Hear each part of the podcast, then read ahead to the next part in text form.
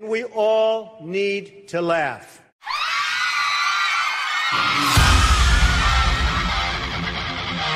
We choose truth over facts. And now for a perpetual political protest in progress. Judge my physical mental filth, my physical as well as my mental filth, fitness. Coffee time.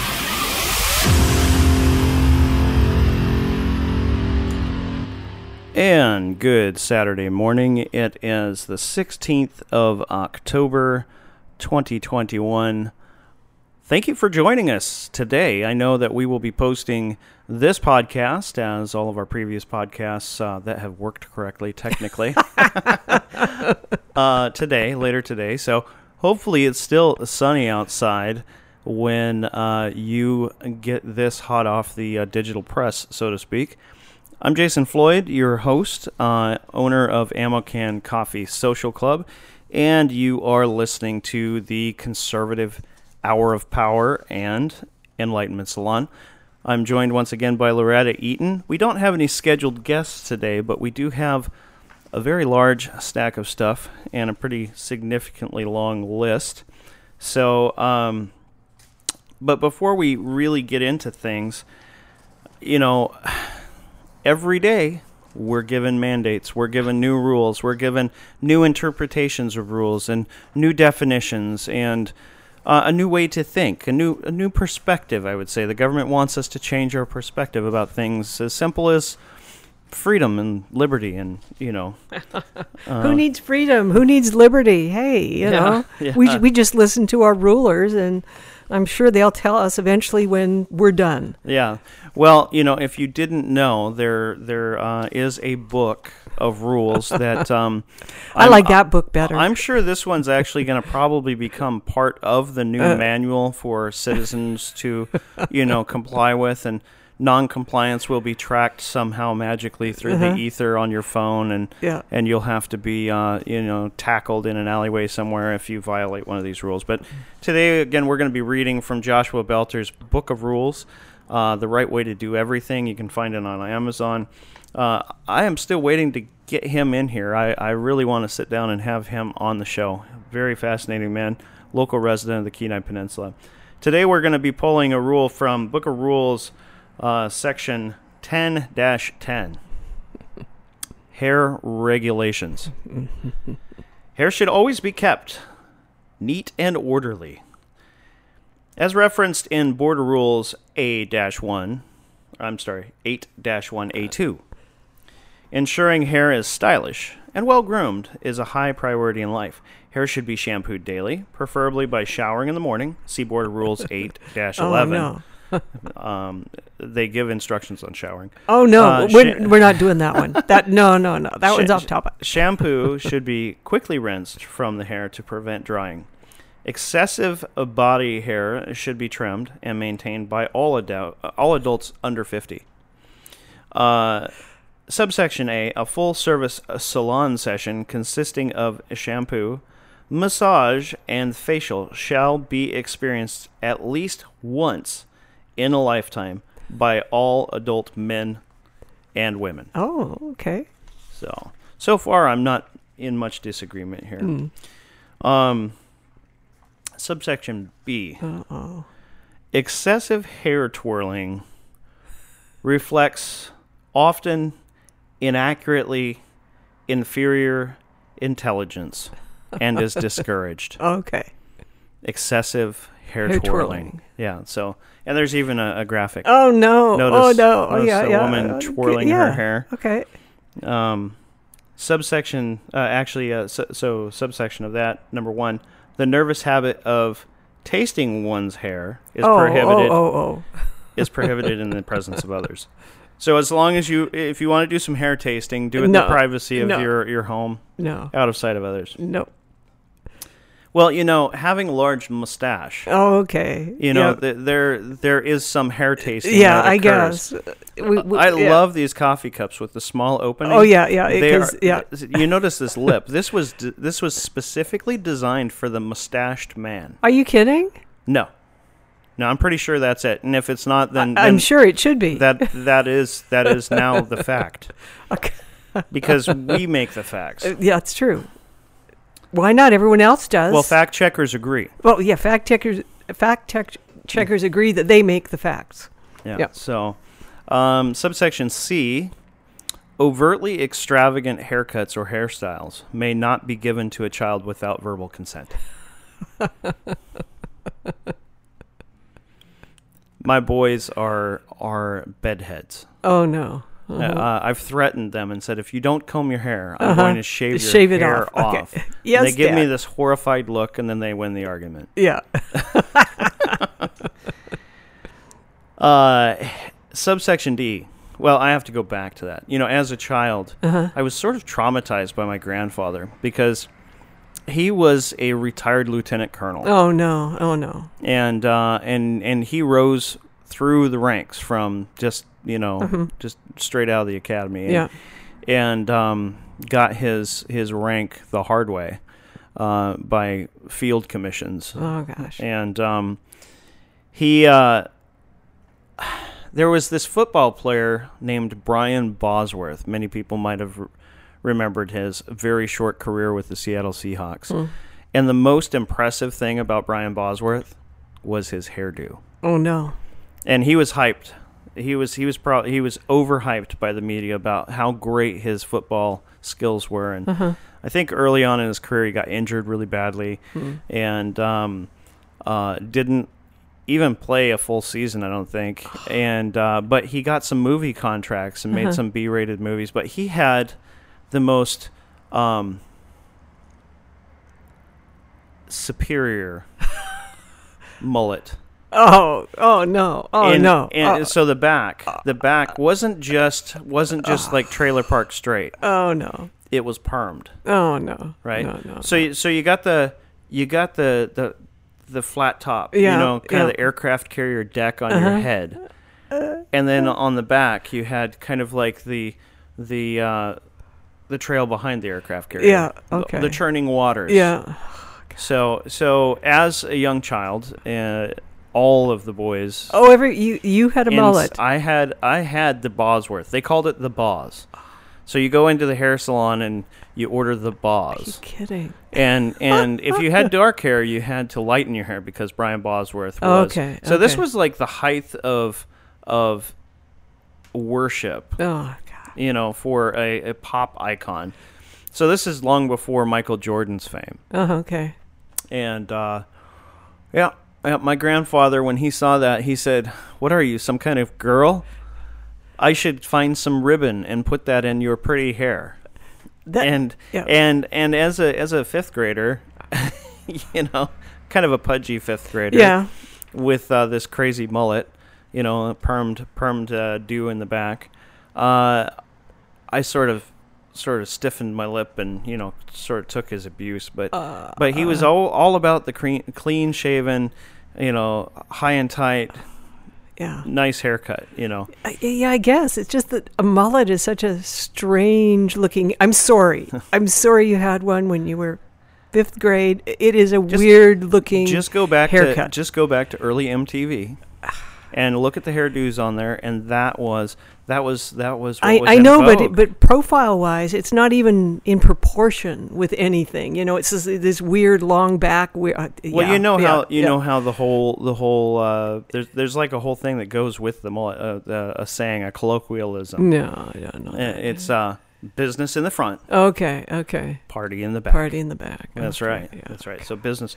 Anyway, so uh, C says overtly extravagant haircuts or hairstyles may not be given to a child without their verbal consent. Yeah, without their consent. So, yeah. so Grandpa, you know, leave Yeah, Junior lea- alone. yeah, leave him alone. He will discover and recognize the error of his ways 30 years later when he, looks, at- when he looks back at that one class photo and goes, Yeah. "What the heck was that guy yeah, thinking?" and then burns them all. yeah, yeah. so subsection D, hair may be colored professionally or at home in any of the following six shades: Six. one, black; Okay. two, brown; Okay. three, auburn; Okay. four, red; Uh-huh. five, blonde; Uh-huh. and six, blue. Blue. Blue. He allows blue. Blue, uh, apparently. I mean, he's done extensive research. Why not red? Uh, I mean, like like pink. You know, I don't know. I mean, okay, blue. You're But allowed to anyway, have folks, blue. do not deviate from the rules because Big Brother is watching and taking notes. Yeah.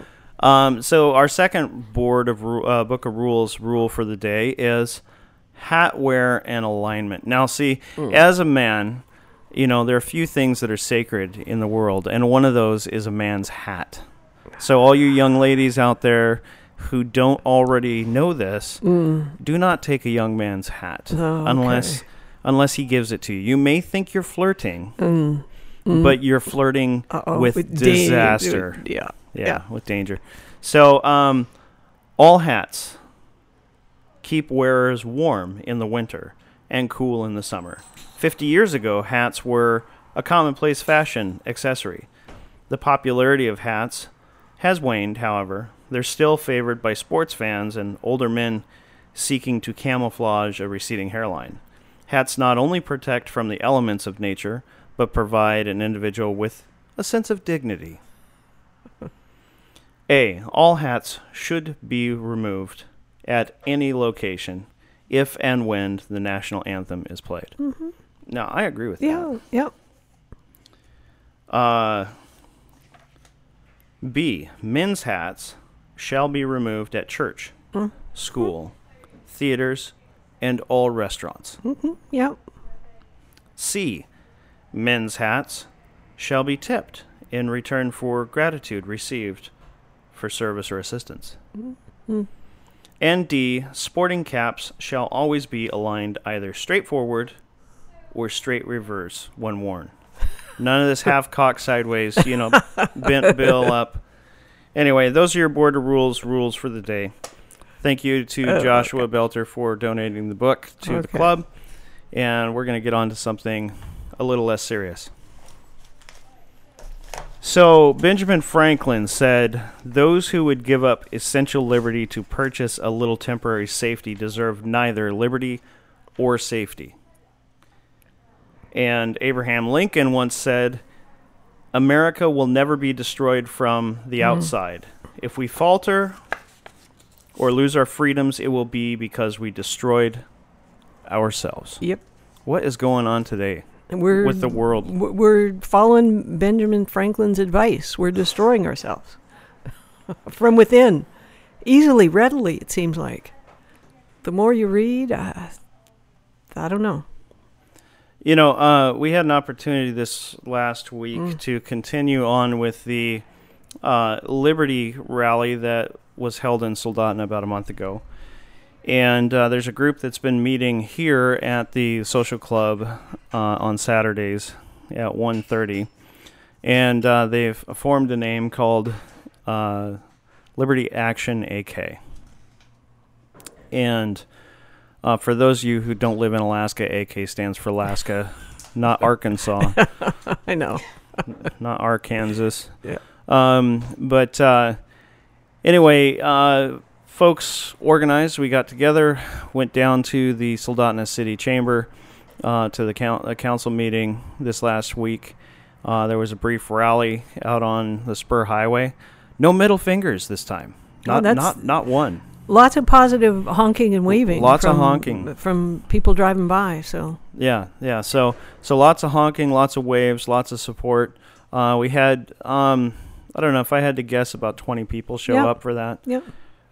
So pretty good sh- showing for a, a dreary kind of rainy day. The wind was blowing probably about 15 miles an hour, 20 miles an hour. So the wind chill was getting down there. We're starting to get a little bit of snow here in Alaska, and uh, it's not really sticking yet. But um, so as we entered, one of the in- interesting things that I noted as we were standing there uh, on the roadside was that um, a police car drove by and went and parked in the uh, city council parking lot. And then another police car drove by and parked in the city council parking lot. Mm-hmm. And just before going in the building, another police officer showed up. And as our group prepared to go into city council to kind of present them with uh, some demands, as we walked into the foyer there, um, we noticed there were three police officers standing at the entrance to the chambers, and the chief of police was seated inside. Now, the chief's a nice guy, Yeah. but I don't think he's so important that he requires a three officer detail to escort him everywhere. He was actually receiving an award. Uh, they just Oh. completed an audit, and so you know the the uh, my comments are not meant to disparage the Soldotna Police Department. They do a fine job. Oh, no. you know, but but it was curious. It was Yeah. curious that in a in a town as small as ours, with the limited resources we have, we would have four uniformed members Mm-hmm. of the police force, including the the chief, present at this meeting. And uh, it seemed odd. It seemed Mhm. like they were there for us. Hmm. Now, I will note that when we went into the building, there is a clearly posted sign that says masks must be worn at all times in city, uh, the city of Soldotna buildings. And upon entering, uh, we told our group, we said, you know, mask or no mask, that's your choice, as we believe it should be. Yes. And uh, but uh, no one in our group chose to wear a mask. And we entered the the building. Everybody quietly and respectfully sat down. Um, the police officers didn't intervene. Nobody told us to put masks on, although all city employees and the entire council were wearing masks. And um, and then Garrett Ennis and I both provided uh, some public testimony. And today we're going to read one of the pieces of of uh, one of the documents that we provided to the city council, and um, it is a speech that was written by uh, Davy Crockett, and in the speech, and I'm looking here. I had to reboot my computer, so it's looking like my. Uh, uh, there it is. Um, Davy Crockett uh, wrote this speech before Congress. He was, for those of you who who don't know, his official title was uh, Colonel Davy Crockett, um, because he served honorably in our military, early military forces, and others will remember that he was one of the folks who died at the Alamo later. But pretty interesting uh, frontiersman, woodsman, uh, statesman, politician, very, very um, plainly spoken, and um, so we want to we want to read this because this we, we provided the the newly elected officials some perspective. Uh, first in this speech, and then also in an essay called "I Pencil," and we may cover that in in in some subsequent uh, episode, or I might actually read that as bonus material to post later this week. But um, so this uh, this speech was titled "Not Yours to Give," and there's a there's a little preface here that I'll, I'll read. And if you want to read this for yourself, you can find it at fee f e e dot org uh, res, uh, uh, slash resources slash not hyphen your hyphen to hyphen give uh, slash. And um, the following story i'll just jump in here. The following story about famed american icon davy crockett was published in harper's magazine in 1867 as written by james j.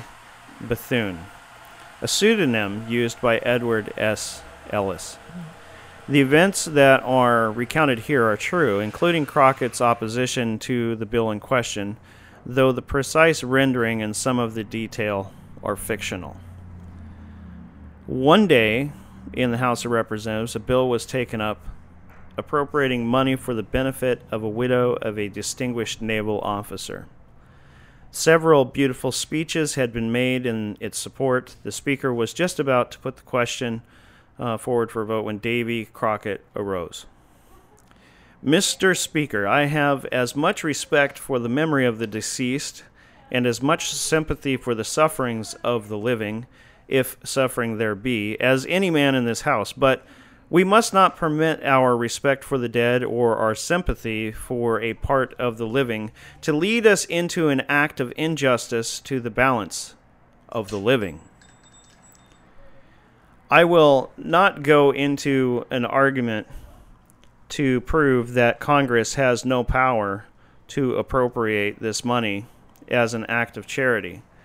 Every member upon this floor knows it. We have the right, as individuals, to give away as much of our own money as we please in charity. But as members of Congress, we have no right so to appropriate a dollar of the public money. Some eloquent appeals have been made to us upon the ground that it is a debt due the deceased. Mr. Speaker, the deceased lived long after the close of the war. He was in office to the day of his death, and I've never heard that the government was in arrears to him. Every man in this house knows it is not a debt. We cannot, without the grossest corruption, appropriate this money as the payment of a debt. We have not the semblance of authority to appropriate it as a charity. Mr. Speaker, I have said we have the right to give as much money of our own as we please. I am the poorest man on this floor. I cannot vote for this bill, but I will give one week's pay to the object. And if every member of Congress will do the same, it will amount to more than the bill asks. Mm-hmm. He took his seat. Nobody replied. The bill was put upon its passage, and instead of passing unanimously, it was, as was generally supposed, and as no doubt it would, but for that for that speech it received but few votes, and of course was lost. Later, when asked by a friend why he had opposed the appropriation, Crockett gave this explanation. Several years ago, I was one evening standing on the steps of the Capitol with some other members of Congress when our attention was attracted by a great light over in Georgetown. It was evidently a large fire. We jumped into a hack and drove over as fast as we could.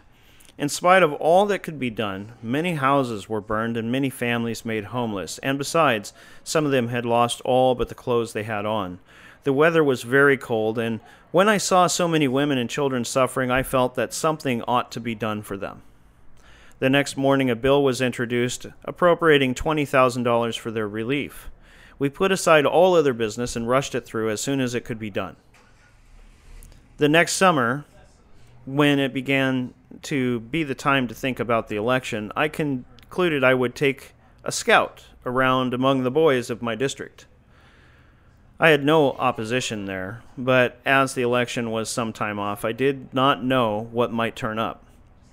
When riding one day in a part of my district in which I was more of a stranger than any other, I saw a man in a field plowing and came toward uh, and coming toward the road.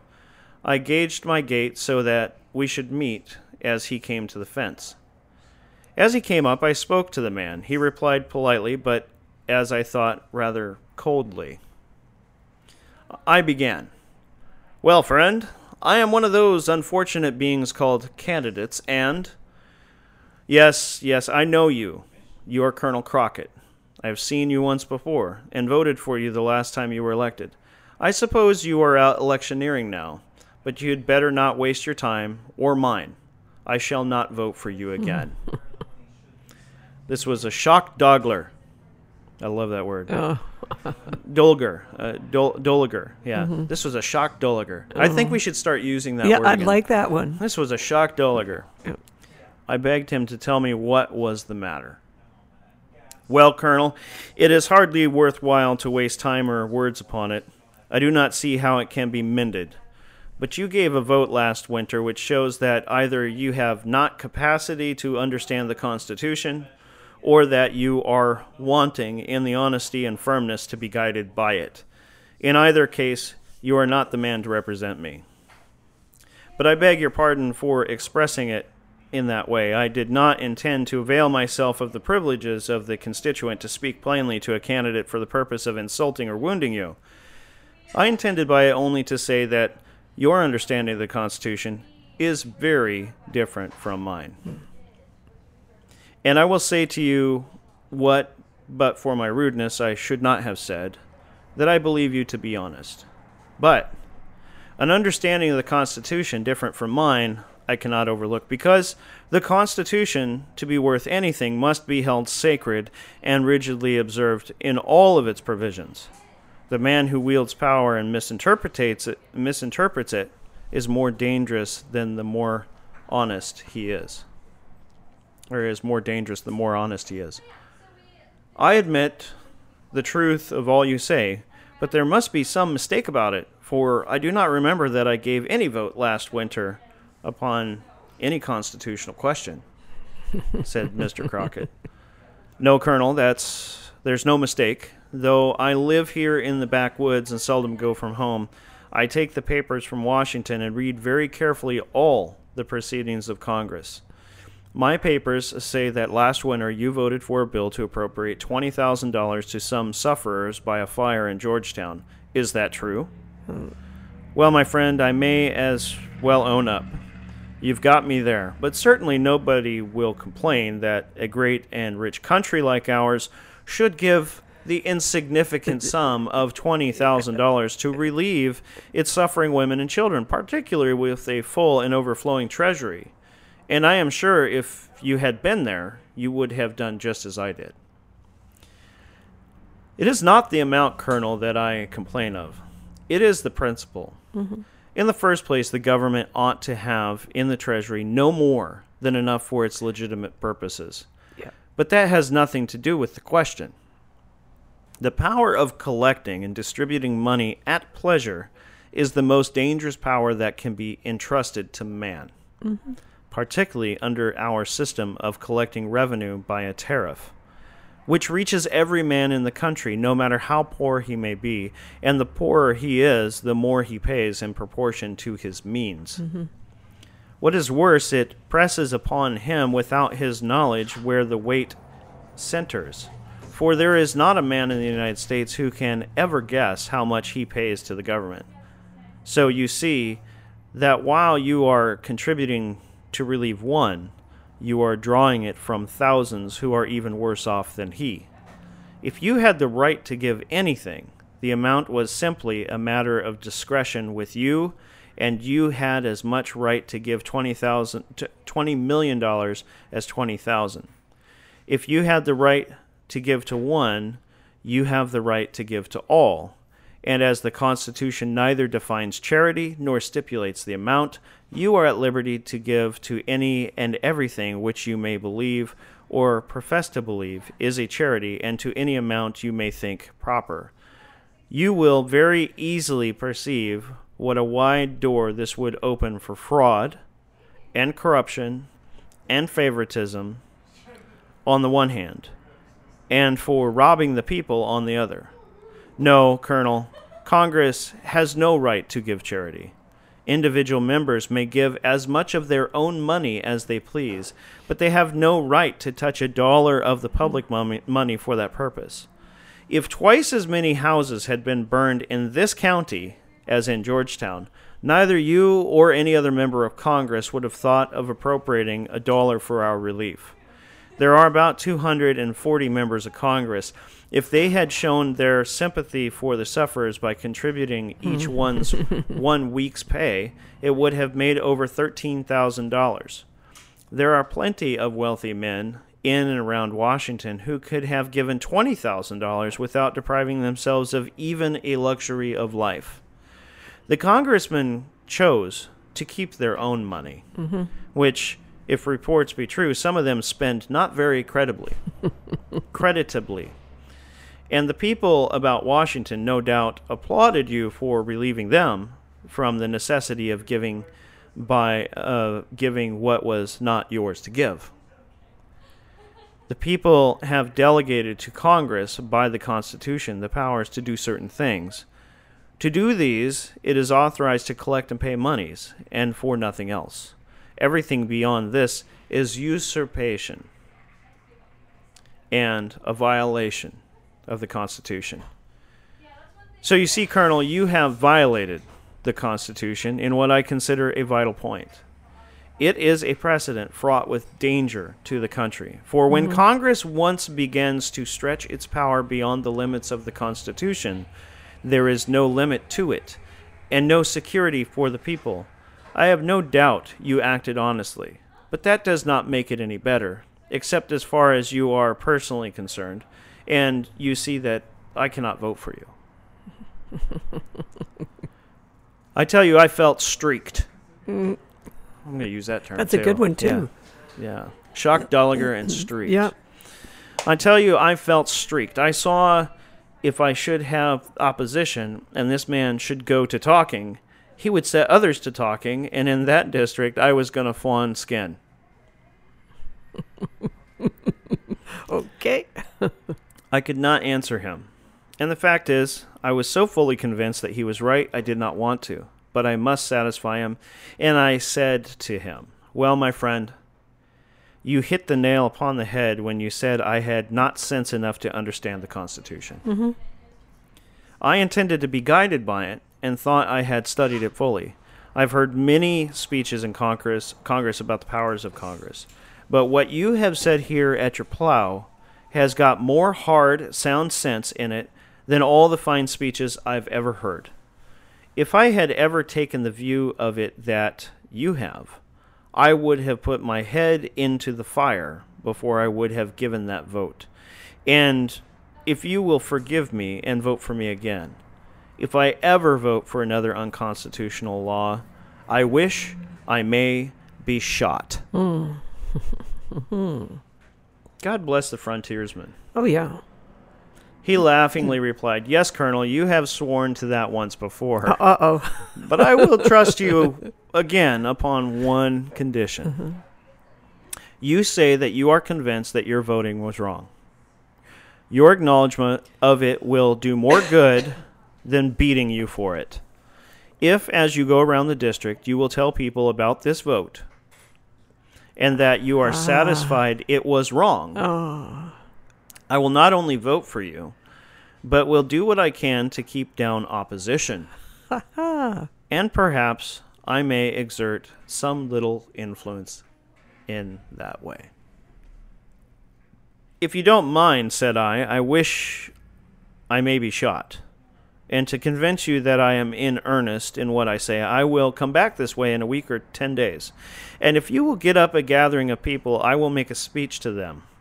Get up a barbecue and I'll pay for it. Hmm. No, Colonel. We are not rich people in this section, hmm. but we have plenty of provision to contribute for a barbecue, hmm. and some to spare for those who have none. The push of crops will be over in a few days, and we can then afford a day for a barbecue. This is Thursday. I will see to getting it up on Saturday week. Come to my house on Friday, and we will go together, and I promise you a very respectable crowd will see and hear you. Hmm. Well, I will be there, but one thing more before I say goodbye. I must know your name. My name is Bunsey. Not Horatio Bunsey. Yes. Well, Mr. Bunsey, I never saw you before, though you say you have seen me. But I know you very well.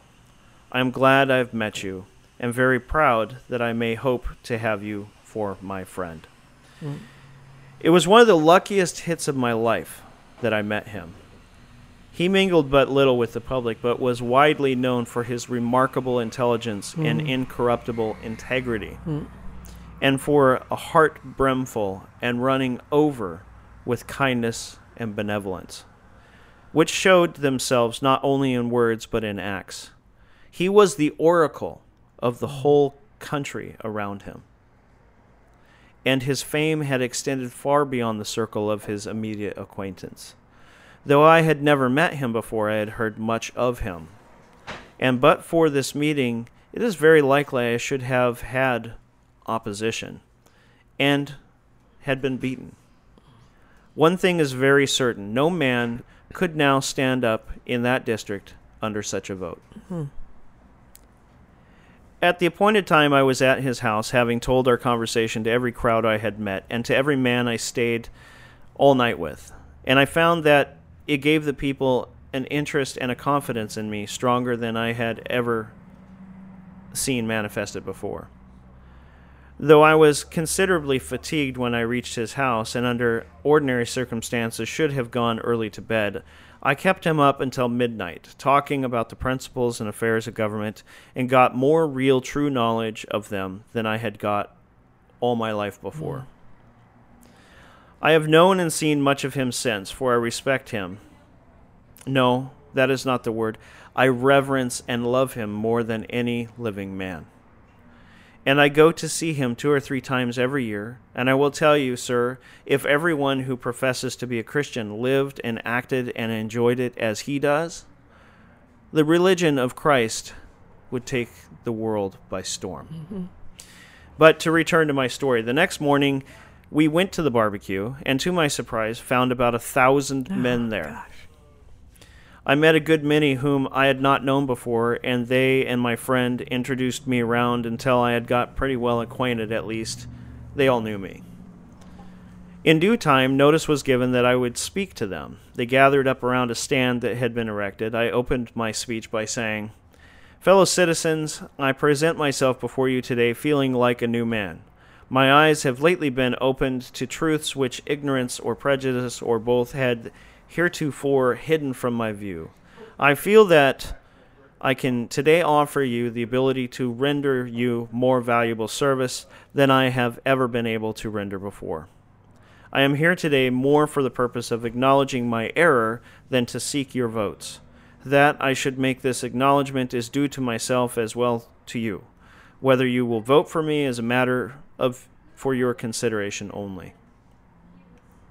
I went on to tell them about the fire and my vote for the appropriation, and then told them why I was satisfied it was wrong.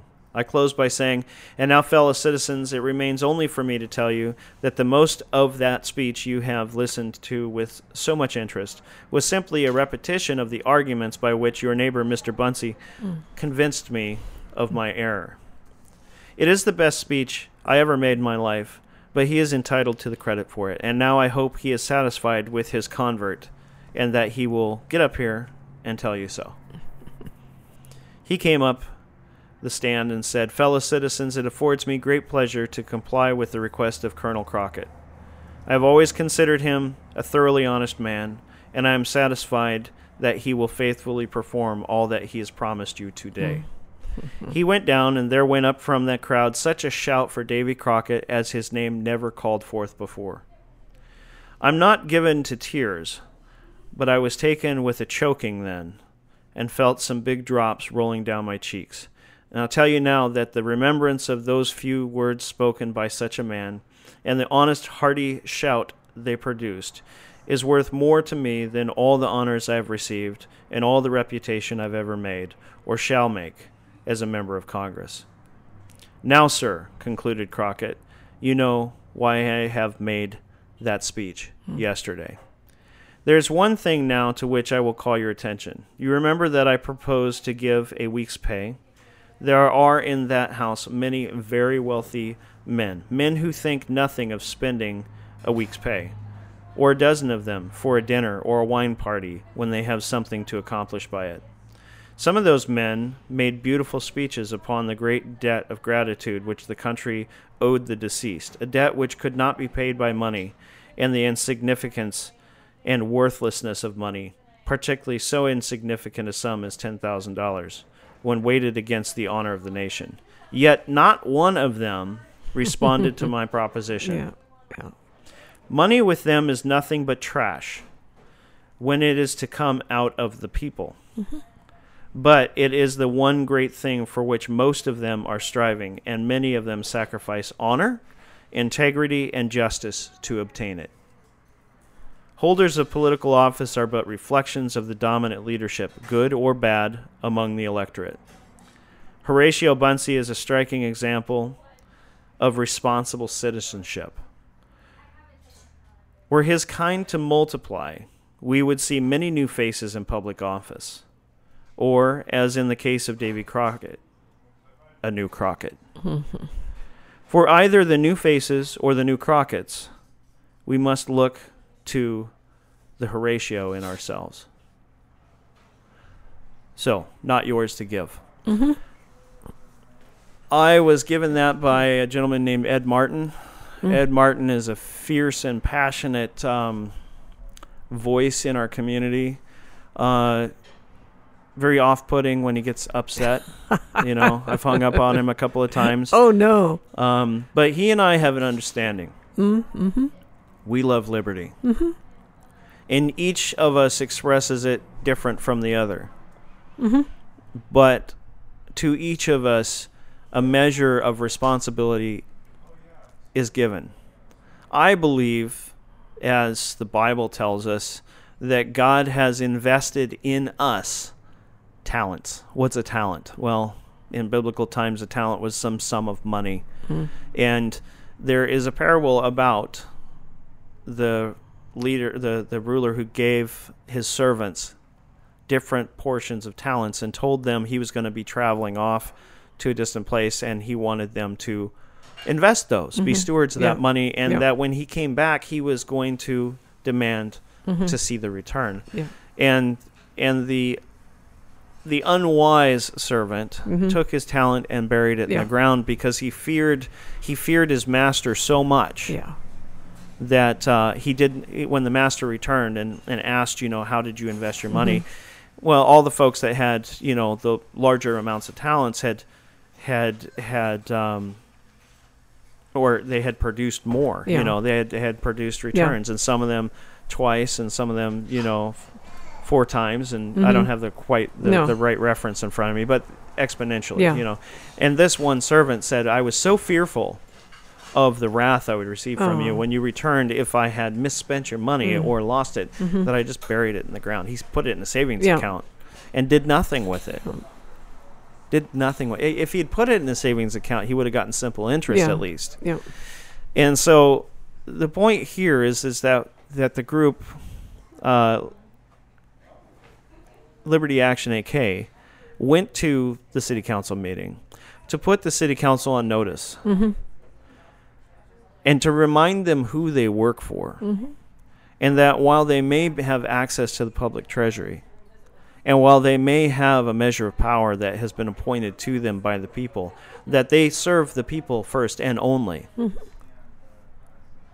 And um, both Garrett and I, you know, gave gave uh, short. You know, they only give Yeah. you three minutes to talk to him in public, um, on the record, and uh, neither Garrett or I were asked any questions.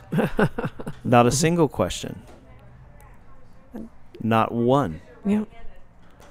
And uh, we didn't have time to read, you know, of course, Yeah. this this uh, speech or Yeah. or the essay, you know, I pencil, um, or even our medical Mm-hmm. uh, liberty declaration.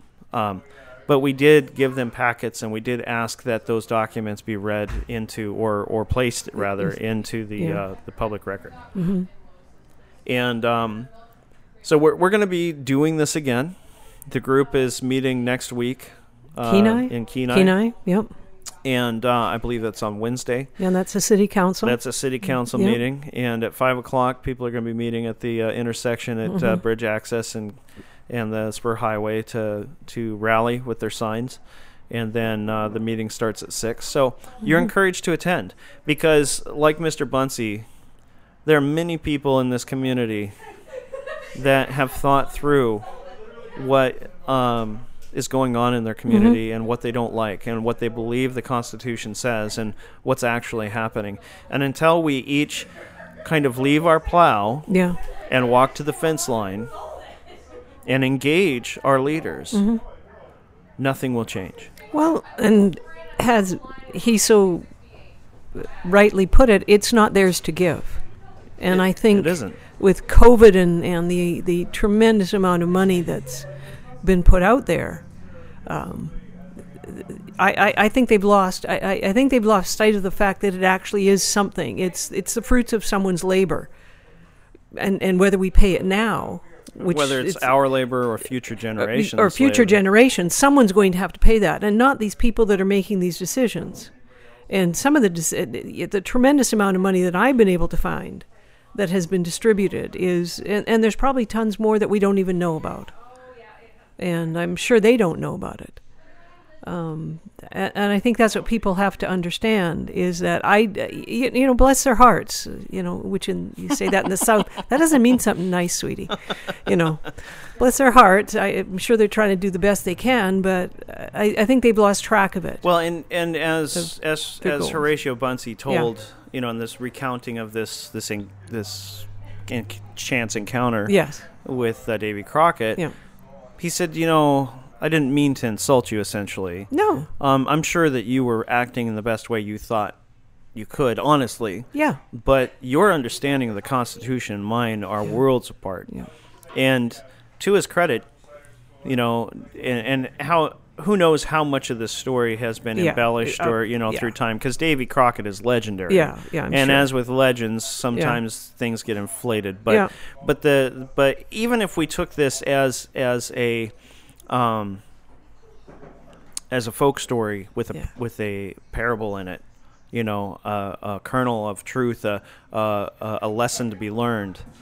Um, he said that that when Bunsey told him he was wrong, Mm-hmm.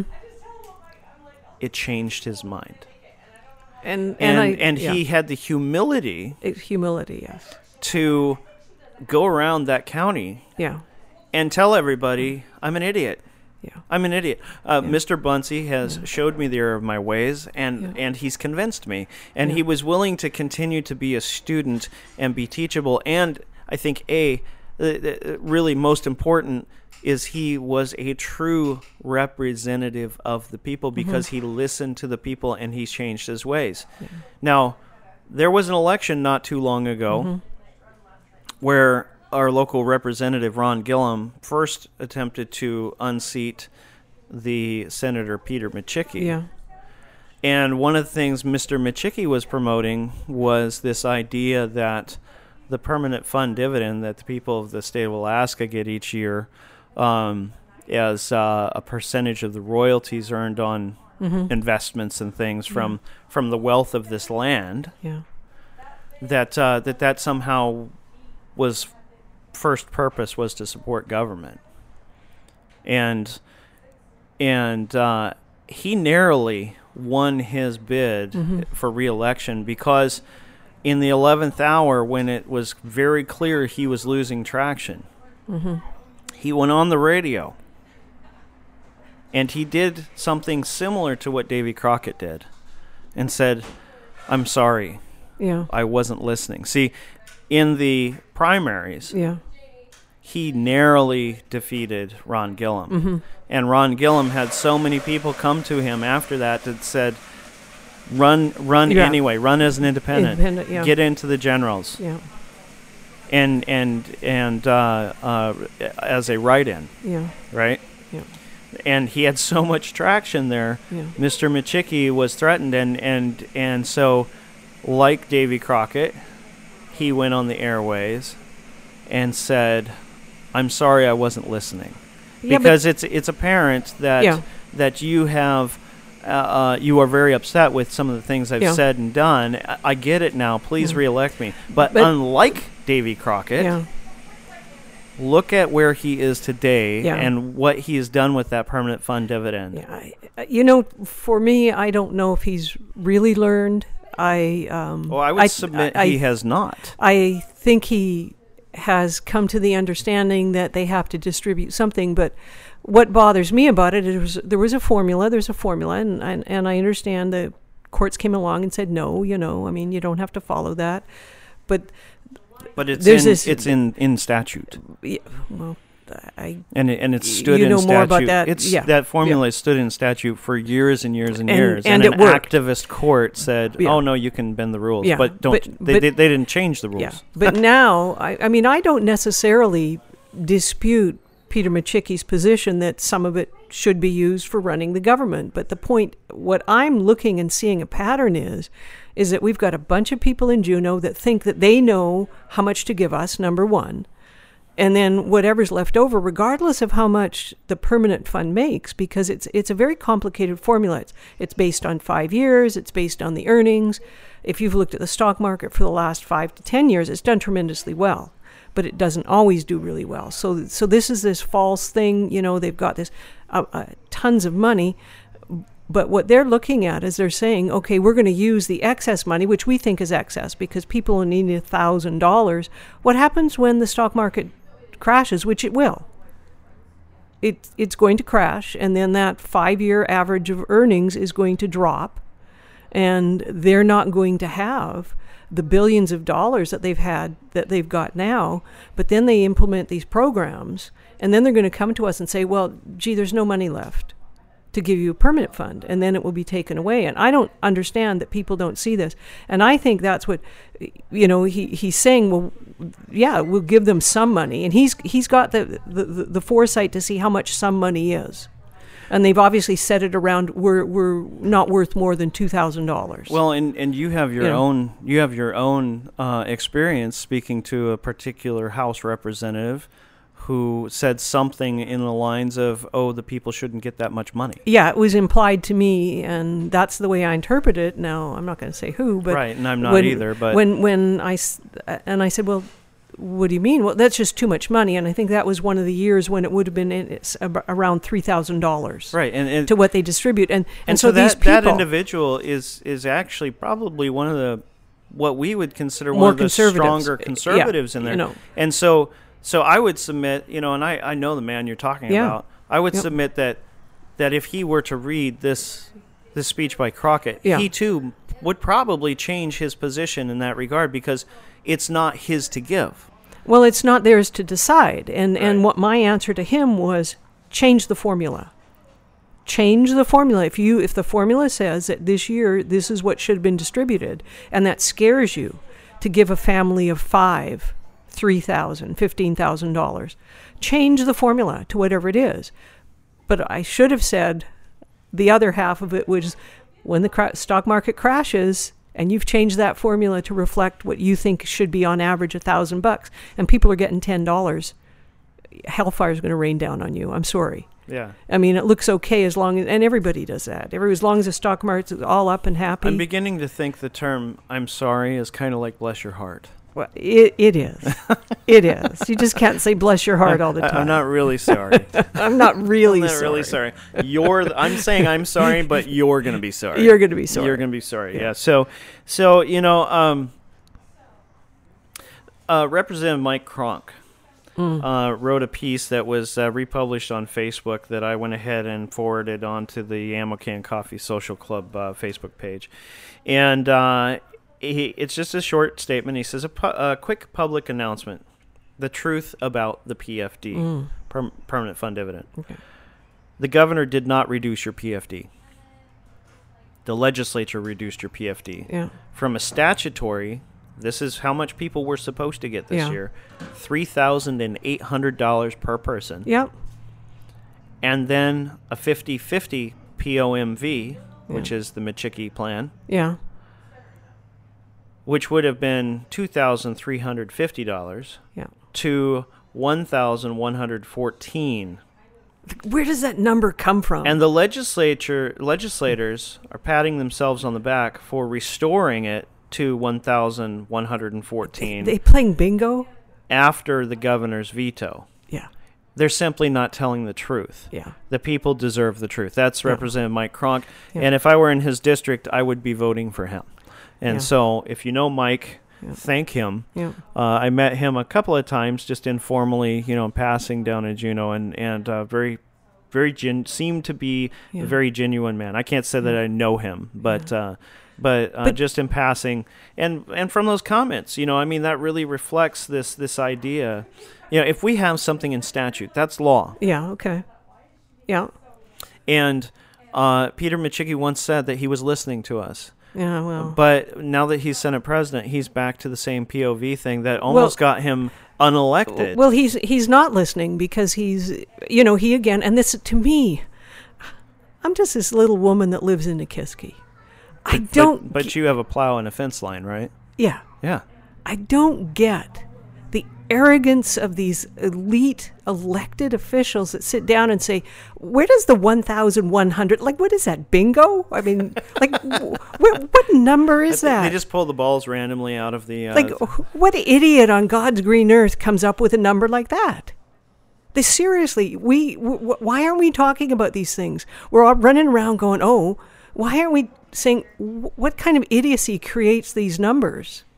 I mean, there was a formula. It worked for many years.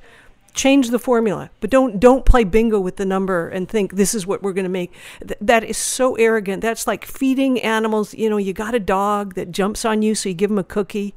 Th- that's what they're treating us. Are, are people not seeing this? We're being treated like ignorant animals, too stupid. As long as they give us something, we're going to be happy. Well, you know, and and and here's what gets lost, and you know, a lot of people say, well, it was set up. It was set up for for for it to pay the government, to cover the government, so we wouldn't have any taxes. You know, I'm sorry, but now I'm saying it. I'm sorry, but taxes taxes are well on their way. Oh, in, in And- addition and- to this, in, in addition, and when they have addition- exhausted this fund, Yeah. they the taxes will come and Yeah. they will increase. and it's it's only going to take them. Write this down. Loretta Eaton says within ten years, if we give them free reign, they will have exhausted all eighty billion. People, eighty billion is not a lot of money. no. Not a lot of money when you got to understand our the the Alaska budget is what six billion. Is it six billion? Well, once once that door is open, the the the taps will be wide open Yeah. for graft and Yeah. and um and you know that's what Mr. Bunsey said. yeah, Well, actually, that's what that's what um, that's what uh, Davy Crockett said after he had been schooled Had an by epiphany. Mr. Yeah, yeah. He says he said, Yeah. uh, "Imagine the corruption." yeah. Once and and he's not the first statesman in history to say that that once the the politicians realize that they can spend, uh, you know, through the largesse of the public fund for their their sort of pet projects and private things. When, once that trust is broken, then then the the republic is doomed. Mm-hmm.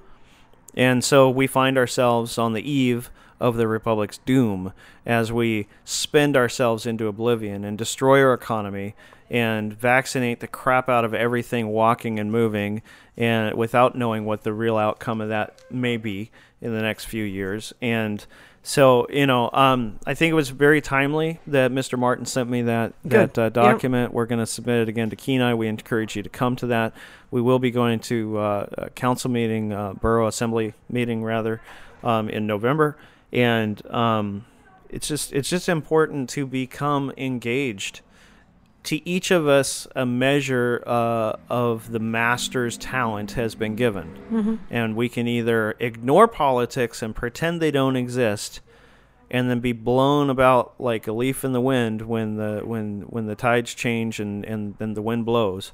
Um, or we can stand firm in our field at that fence row and directly engage the the Davy Crockett's of this world and say you may have been well meaning but you were misinformed. You were you were ill educated or ignorant to the nature of freedom and liberty and what the Constitution says. And and when you abuse that, whether through um, uh, ignorance or directly through arrogance, you will bring out the, the demise of this this great nation, and it'll be on your head. And so the last challenge in there that Crockett gave was that new people like Bunsey should rise up Yes, new people. if the people who are in office do Mm-hmm. not become reborn Crockett's. Well, you've Like got he was. Yeah, you've got three on the Kenai City Council. There's new people, Three new people. new blood. three three new new thinking and um, new ways of looking at things. Maybe more interested in giving more power back to the people. Uh, maybe there. I, I know Teea Winger. I've sat in meetings with her. She's very much engaged and she's really interested in what people have to say. And she's got a wonderful. Her her story is wonderful. I don't know if you, if you know that, Jason, but uh, her backstory is fabulous. She Right. Just where she's come from, how she got here. Why don't you invite her to come onto the show? Oh, we should. Yeah, and then we can we can Oh. uh, hear that and have Yeah. our listeners listen to that rather than recounting it ourselves. Yeah, no, I- I haven't I don't it. want to. I haven't no. heard it, but yeah, I- don't I'm want sure to. it's fantastic. I, I, yeah, I, I don't want to repeat what she needs to say. So so we've talked about money today. Mhm. Um, but that's that's not kind of where we were headed, and we're we're almost a full hour into this. oh no, Um, but but where we were headed was if they can do this with money as they have, and so so if we look at this as sort of an erosion of liberty through a progression of events, it started with COVID. It started with trying to secure a little safety by giving up a little freedom, a little liberty, as uh, Benjamin Franklin pointed out. And then it very quickly eroded into from money to mandates and mandates to tyranny. And we're going to talk a little bit about the tyranny today. I mean, i- if I don't know how many people have been paying attention, but the Alaska Watchman has a story about fetal cells being found in the Pfizer vaccination.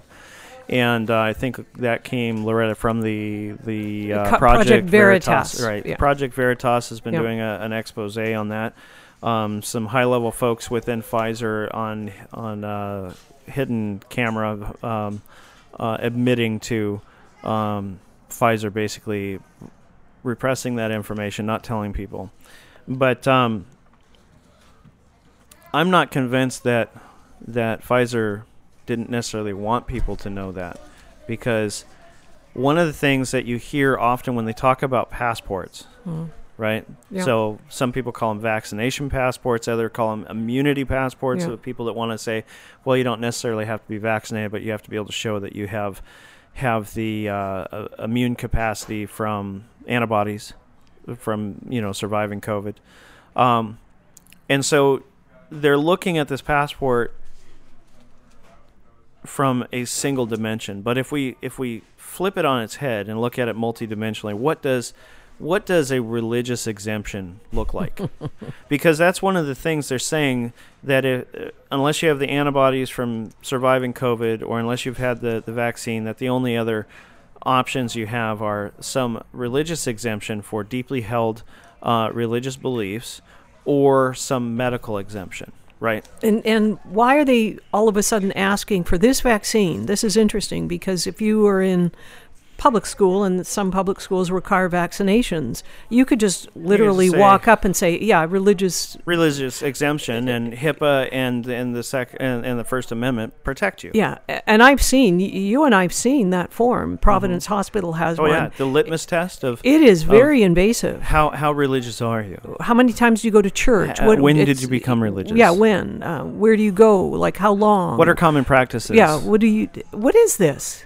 Well, what, what what I believe it is, is I believe it is a systematic registry system of of uh, people with deeply held religious beliefs that will then be activated later, when the CDC rolls out its sheltering camps. So if you're this green person that believes in Gaia and, and every you know uh, you know uh, uh, uh, any anti technology, you think those people are going to be turned down? Oh yeah, yeah, yeah. I don't know. Yeah, and here's why. Here's why. Okay. Anybody who follows a systematic, um, theological or philosophical um, uh, framework of thought Okay. for living, right? Yeah. Okay. Um, submits to a higher power, higher concept, a higher being, uh, uh, something out, uh, something supernatural that supersedes, um, or or maybe just natural that Mm-hmm. supersedes the power of man. Right? Communists hate religion because Yeah. religion is a competing system Yeah. that undermines totalitarian rule. Mm-hmm. You can't control the church. If you can't control the church, if you can't control what people think with their faith, then you don't truly have control of the people. And and um, one of the things we're going to talk about is, and there, so we are going to go long today, folks. But um, we're going to talk about the Black Robe Regiment. Have you heard of the Black Robe Regiment No. before? No. Okay, so we're going to shift gears here real quick because the Black Robe Regiment is uh, a pretty pretty important part of what's called the Great Awakening. It was about a hundred year period of time in our history as a as a nation towards the, uh, the the front end of it as we were sort of coalescing and gelling under some common ideas and concepts about what a independent state might look like, you know, independent from England or other outside powers. And the Black Robe Regiment was basically a group of pastors, hmm. clergy members, who preached from the pulpit mm-hmm. on everyday news items. And basically, they applied biblical a biblical uh, editorial. How do we apply the Bible to the issuing of taxes? Okay. collection of taxes? How do we apply the Bible to, you know, um, a massive fire that occurred in Georgetown? Yeah. You know, how do we apply the? What does the Bible tell us about all of these things Yeah. that we experience through this thing we call life? Because it's sort of the instruction manual for life. If you're a Christian, you know, really that's that's the guidebook Yeah. and so uh, the ideas of natural law, laws that come down from God or that in, are inherent in nature that are not that uh, are self-evident and uh, truths. You know, we hold these truths to be self-evident. Um, that we have certain inalienable rights. That that's a concept called natural law, and it presupposes that we have these um, guarantees, these things that are part of our, our liberty and freedom that no man can give and no man can take because they are self-evident. And so uh, these pastors really played a major role in the American Revolution in bringing it about and in the forming and framing of our Declaration of Independence and in the creation of the Constitution of the United States. Sounds like we need another one, another black robe regiment. Well, you know, um, the Black Road Robe Regiment name was actually given to this group of folks. They didn't title themselves that. Uh-huh. The British military called them that. right? Yeah. Right. So the British military looked at these folks as maybe like insurgents, mm-hmm. and they gave them a name Well, th- and they were so disdained and they, they- and they were feared because Yeah. because the the clergy had so much power yeah. in moving their congregants in a unified direction Yeah. to support the formation of an independent state. Yeah. And where are those voices today? Cowed. We we live in what's considered the Bible Belt of Alaska. you can hardly throw a rock without hitting a church here. Yeah. Not that I would recommend anybody throw rocks at churches, No. but they're everywhere. And they have fine, fine leadership. Mm-hmm. But where are the leaders? And what defines a leader? Mm-hmm. You know, there's this uh, there's this old uh, nursery song, nurse uh, uh, Sunday school song that uh, I'm I'm if I sing, you know, I know we're gonna have listeners say I'm Drop never. No, I'm, no. I'm never I'm never gonna listen to that podcast No, again. don't sing. Um, but but the concept is that the God gives us a light, yeah. right? And that uh, believers have a light, and it's not something we create, but something we receive when we become believers, and that that light is truth and uh, hope, and um, uh, that light, no matter how small the amount of light, always pushes the darkness away. And and the song basically says, uh, you know, this little light of mine, I'm going to let it shine. Yeah. Okay.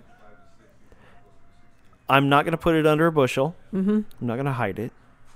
I'm not going to let Satan, the enemy, blow it out. I'm going to let it shine. And uh, there is this passage in in the Bible that talks about believers being salt and light. And I would submit to you, if you're not a believer, you should maybe sit down and read the Bible because there's a lot of wisdom in it.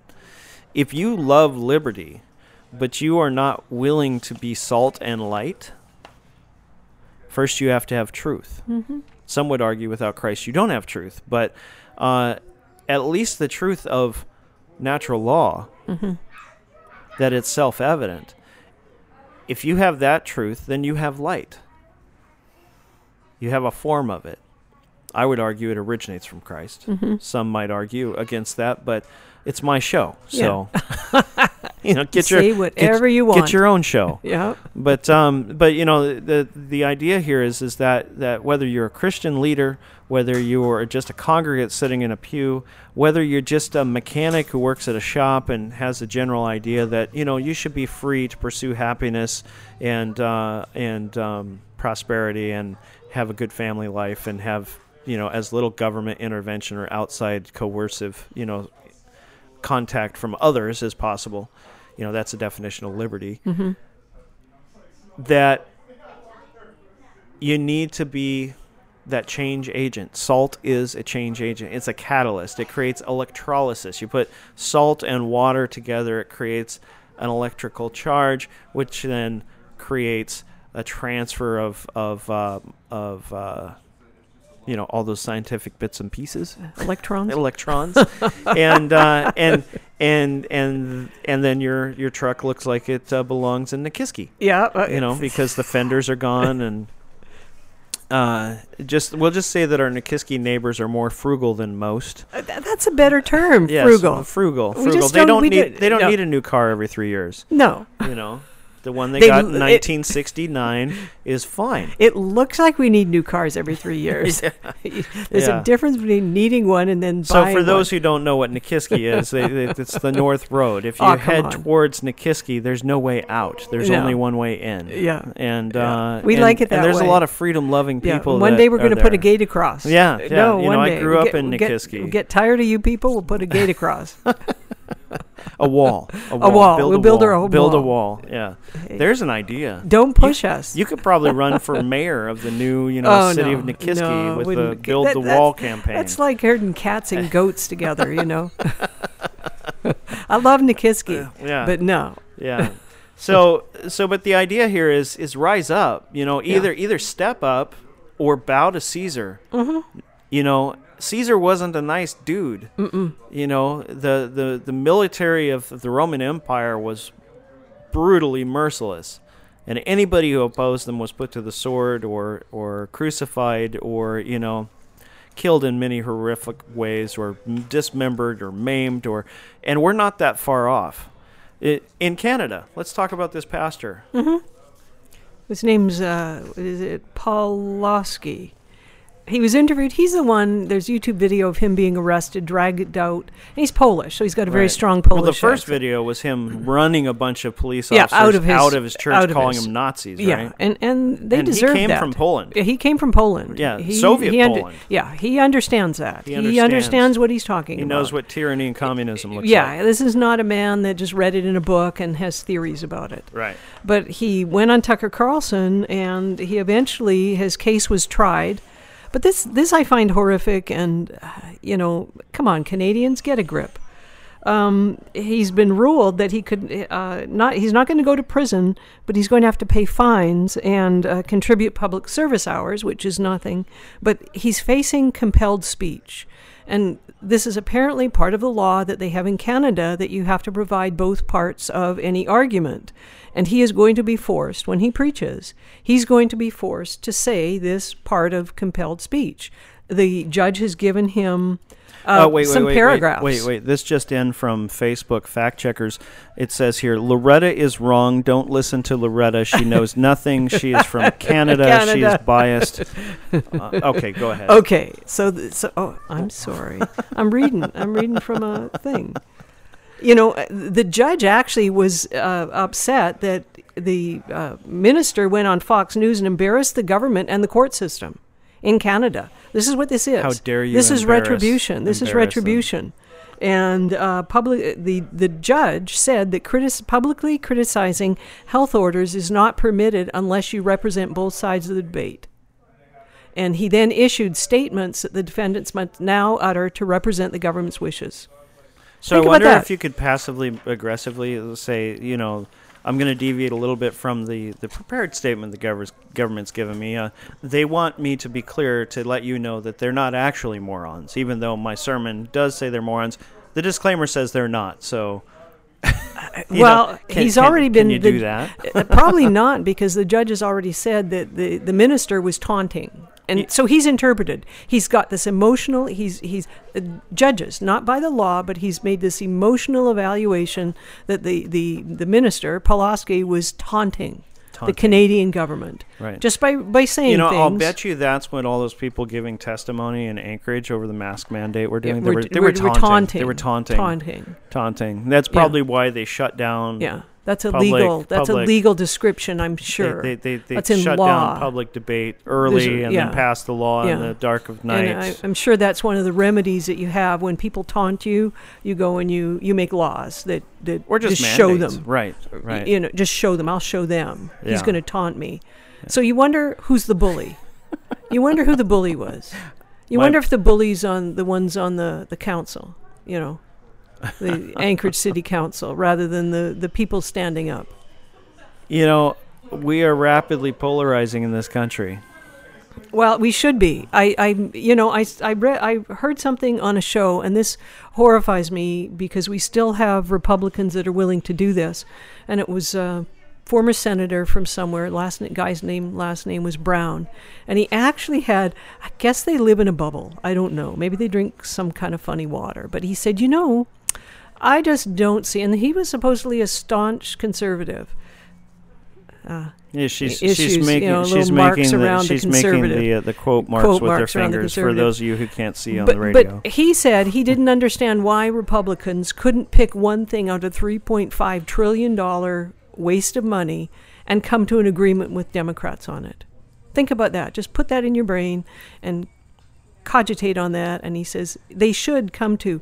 So this again is the the, the Well, bend over you know, I, I had up. I had a conversation with a, a legislator uh, earlier this this this past week, Yeah. and um, just just checking in, and, and and I said, you know, what the heck is all of this polite decorum Yeah. about? Yeah. Do you not see that we are in a war? We are in a battle, not just a battle, but but many battles, and they are all focusing on the same thing. They're And all focusing ground. on the death of freedom, the Yeah. death of L- liberty, losing the, the death of our Yeah. republic as we know it. So so when all of these legislators go back down to Juneau and they vote to mask up, they Uh-huh. Yeah. all do it. They all Yeah. jump in Yeah. lockstep Yeah. like they're mindless drones Well, are. because of optics. They don't Yeah. want to appear to be uh, lacking decorum. They don't want to be reprimanded for being, you know, uh, bad little school children for not standing in line.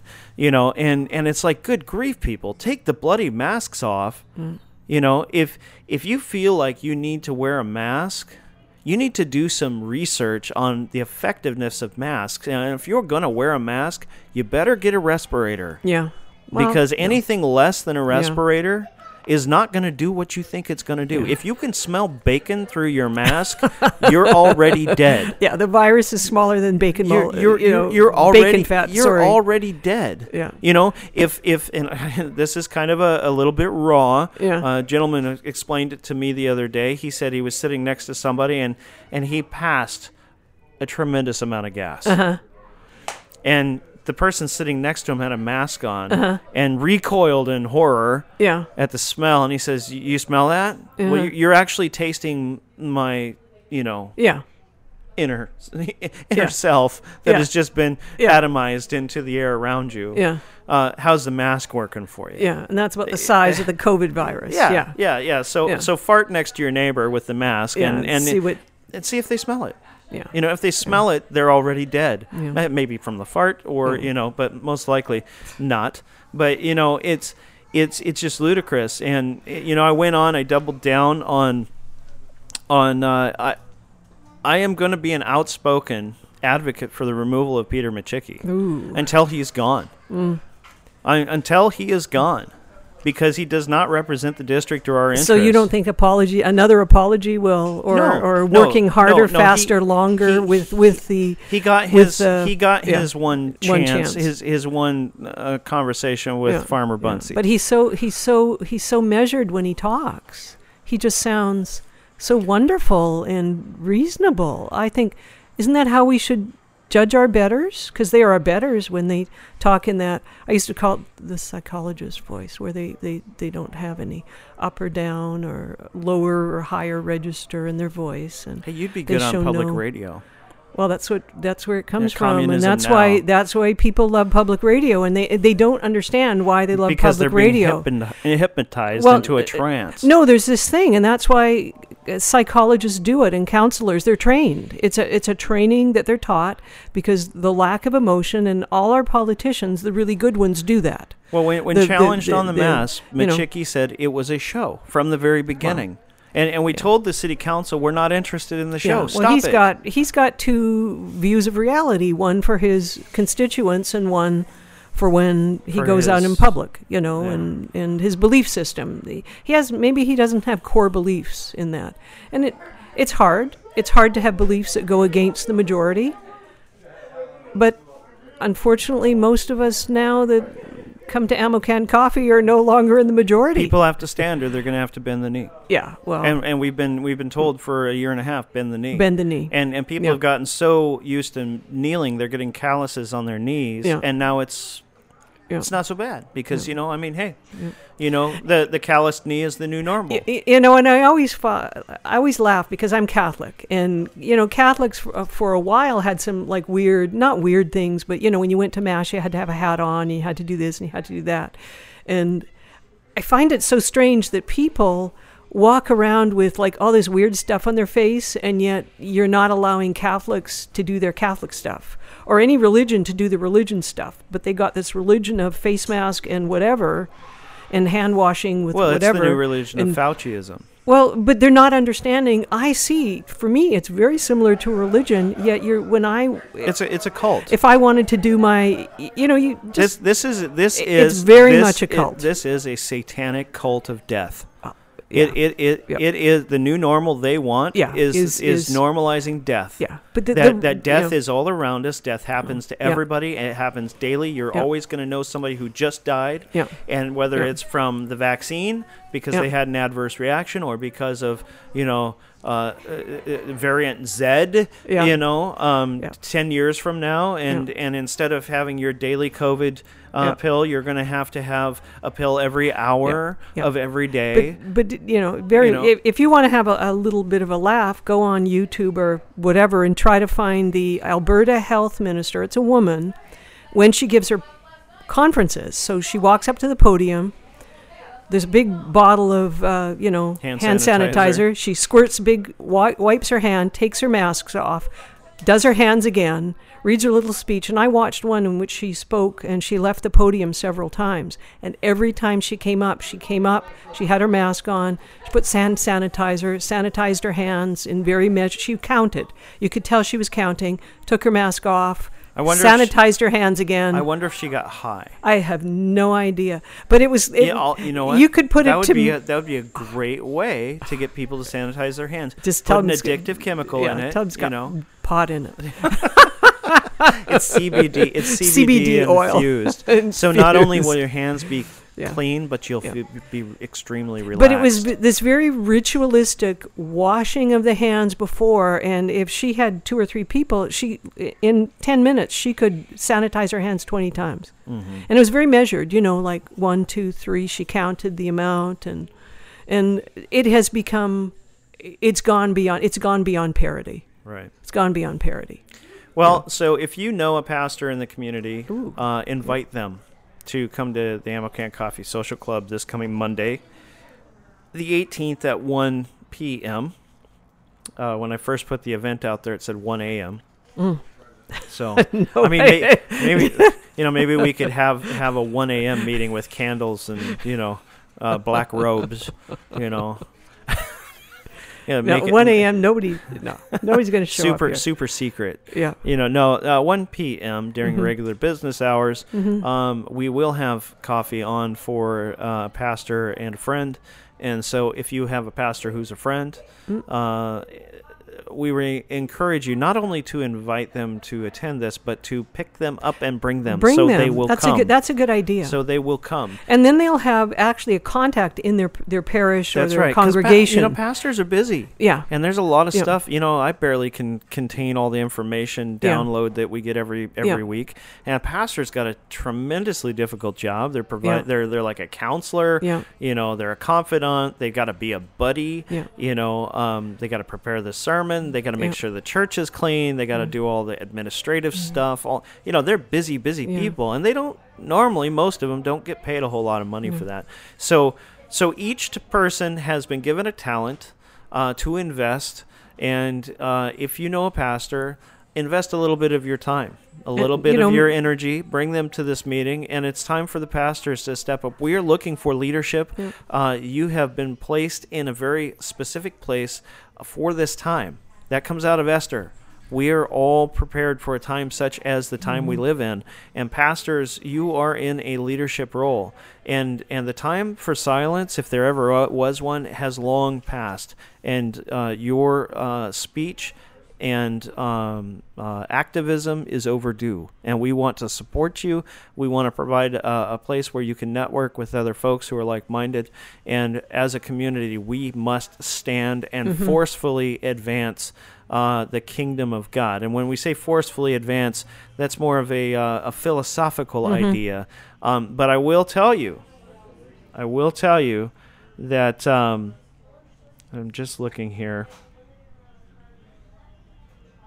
On Sunday morning, January 21st, 1776, John Muhlenberg climbed into his pulpit in Woodstock, Virginia, to preach in his black clerical robe, the traditional dress of the 18th century preacher. Muhlenberg preached from the third chapter of Ecclesiastes. He read how there is a time for all things. There's a time to be born, and a time to die, and a time to plant, and a time to harvest. Then his voice began to rise as he said, There's a time of war and a time of peace. There is a time for all things, a time to preach and a time to pray. But there is also a time to fight, mm. and that time has now come. Then he did something his congregation did not expect. He removed his clerical robe, revealing a colonial officer's mm. uniform mm. beneath. Muhlenberg then stepped down from his pulpit and challenged the men of his congregation to join him in the fight for liberty. Just a few days before, he had been commissioned by General George Washington to raise a regiment from the Woodstock area. As Muhlenberg walked down the aisle and out the door of his church, a drum began to roll outside.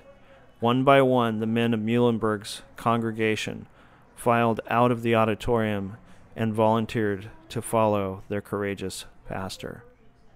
Bidding farewell to their families, some 300 men rode away from Woodstock, Virginia, with Colonel John Muhlenberg in the lead to form the 8th Virginia Regiment. Muhlenberg led those men through the War of Independence, fighting at the battles of Morristown, Brandywine, and Monmouth Courthouse. By the war's end, Muhlenberg had been promoted to Major General and had become one of Washington's most valuable commanders. Muhlenberg was front and center at the surrender of Cornwallis at Yorktown. So that was just one pastor. Mm-hmm. There's a whole bunch more I could read. I've taken this from uh, reclaimamericaforchrist.org. You can look up uh, the the article here. It's it's pretty pretty impressive, and and they talk about the Black Robe Re- Regiment, which actually, like I said, was a name given to the pastors who participated in the revolution by their their uh, British uh, adversaries, and um, the church, organized religion, has great power. The framers knew this because it's what enabled them to secure liberty and freedom. If we wish to retain our liberty and freedom, organized religion must stand up, activate, and push back against the darkness. You've been listening to the Ammo Can Coffee Conservative Hour of Power and Enlightenment Salon. Thank you for tuning in, and we'll see you back on this same podcast streaming service next week. If you'd like to support the ongoing work of this uh, media forum, uh, you can click on the link and go to our Podbean uh, platform where you will find a link through Patreon. We greatly appreciate any donations you can make. Or you can come into the Ammo Can Coffee Social Club, read about uh, the mission here for creating and promoting conservative culture and community on the Kenai Peninsula, and make a donation at the shop if you have enjoyed this programming. If you have an idea for a guest that we should host, somebody who is a farmer Bunsey, please forward that information to us or let us know. We would love to uh, meet uh, that individual, man or woman, and uh, invite them to come and contribute to the conversation. God bless, Godspeed, keep your powder dry. See you next week.